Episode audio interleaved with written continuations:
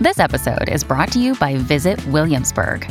In Williamsburg, Virginia, there's never too much of a good thing. Whether you're a foodie, a golfer, a history buff, a shopaholic, an outdoor enthusiast, or a thrill seeker, you'll find what you came for here and more. So ask yourself, what is it you want?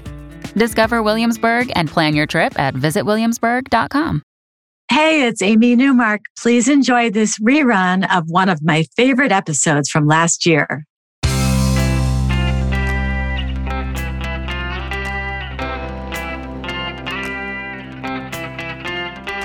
Changing your life one story at a time. This is the Chicken Soup for the Soul podcast with editor in chief, Amy Newmark. Hey, it's Amy Newmark with your Chicken Soup for the Soul. And today's inspiration and advice come from Chicken Soup for the Soul. Tough times won't last, but tough people will. This is a collection of empowering stories about resilience, positive thinking, overcoming obstacles. It provides you with some role models and some great advice for navigating your own way through your life's challenges. One of those challenges is losing someone you love. And today's stories are from a widower and a widow who share with us how they found an activity after death that made them feel a lot closer to their late spouse. In our first story, Steve Coney tells us that his wife Jen committed suicide three years ago. He says, It left a deep and profound hole in my life and that of my daughter. In the months following her death, I found myself in a dark place that felt devoid of hope or light. Then Steve found a simple black folder that contained more than two dozen comfort food recipes in his wife's handwriting. They spanned their years together and had everything from katsu chicken to chocolate chip cookies. His wife had written comments in the margin about each dish as well. Some of the comments regarded the recipes, others were humorous observations made at the time about their creation. Steve started making those recipes, and some light started penetrating the darkness he'd been living in. He says, As I gathered and mixed ingredients per my wife's writing, a hundred memories of standing next to her in the kitchen flooded back. As the meal cooked and the aroma filled the house, I recalled dozens of warm memories from our past family meals. Slowly but surely, with time and the help of that simple black folder, I have dug myself out of the dark, hopeless place I had fallen into. In the end, I learned that sometimes the longest lasting expressions of love and affection can be nothing more or less than a really good meatloaf recipe. Another day is here, and you're ready for it. What to wear? Check. Breakfast, lunch, and dinner? Check. Planning for what's next and how to save for it? That's where Bank of America can help. For your financial to dos, Bank of America has experts ready to help get you closer to your goals. Get started at one of our local financial centers or 24-7 in our mobile banking app. Find a location near you at bankofamerica.com slash talk to us. What would you like the power to do? Mobile banking requires downloading the app and is only available for select devices. Message and data rates may apply. Bank of America and a member FDIC.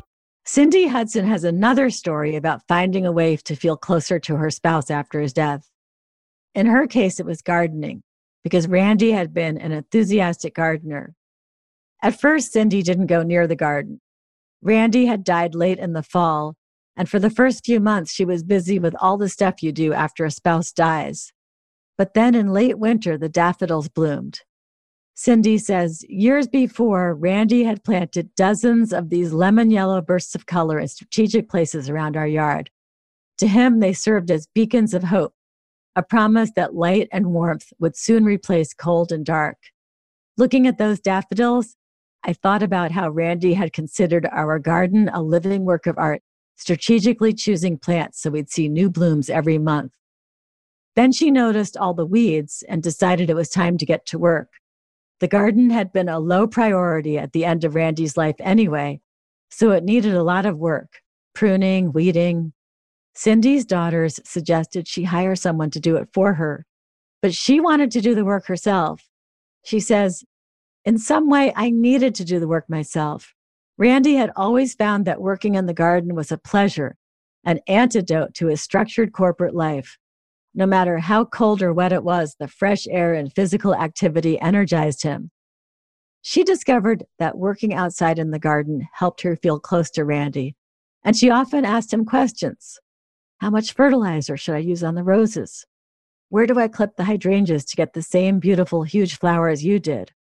Are these new shoots weeds or something we want to keep? As spring turned to summer, Cindy found she had done the bulk of the cleanup, and the vegetables were planted, the weeds were under control, and the strawberries had been harvested. She could sit and relax on the back deck without seeing a to do list in front of her.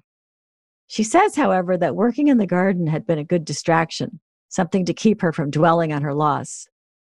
Nevertheless, she felt the roots of healing beginning to grow. She focused more on her happy memories instead of the sadness of Randy's last few months. She started to laugh again. When fall came and it was nearly a year since Randy's passing, Cindy turned her attention to putting the garden to bed for the winter. That helped her see that while a fall and winter garden may seem fallow, it holds plenty of life.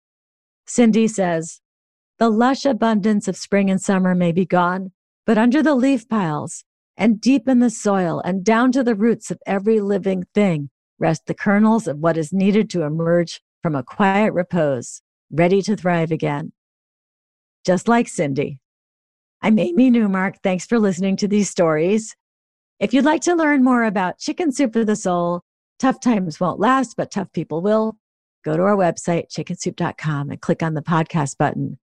You'll see the book there, and you can check out the front and back covers and read more about it. And you'll find it wherever books are sold, including Walmart, Barnes and Noble, Books a Million, Amazon, and of course, it's available as an ebook as well.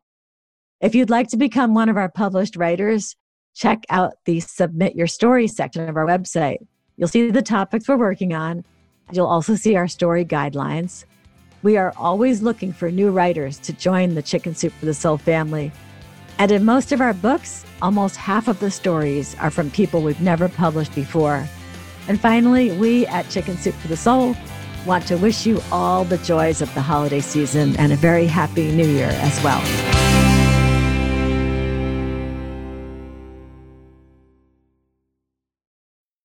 You need mealtime inspiration, it's worth shopping Kroger, where you'll find over 30,000 mouthwatering choices that excite your inner foodie. And no matter what tasty choice you make, you'll enjoy our everyday low prices, plus extra ways to save, like digital coupons worth over $600 each week. You can also save up to $1 off per gallon at the pump with fuel points. More savings and more inspiring flavors make shopping Kroger worth it every time. Kroger, fresh for everyone. Fuel restrictions apply.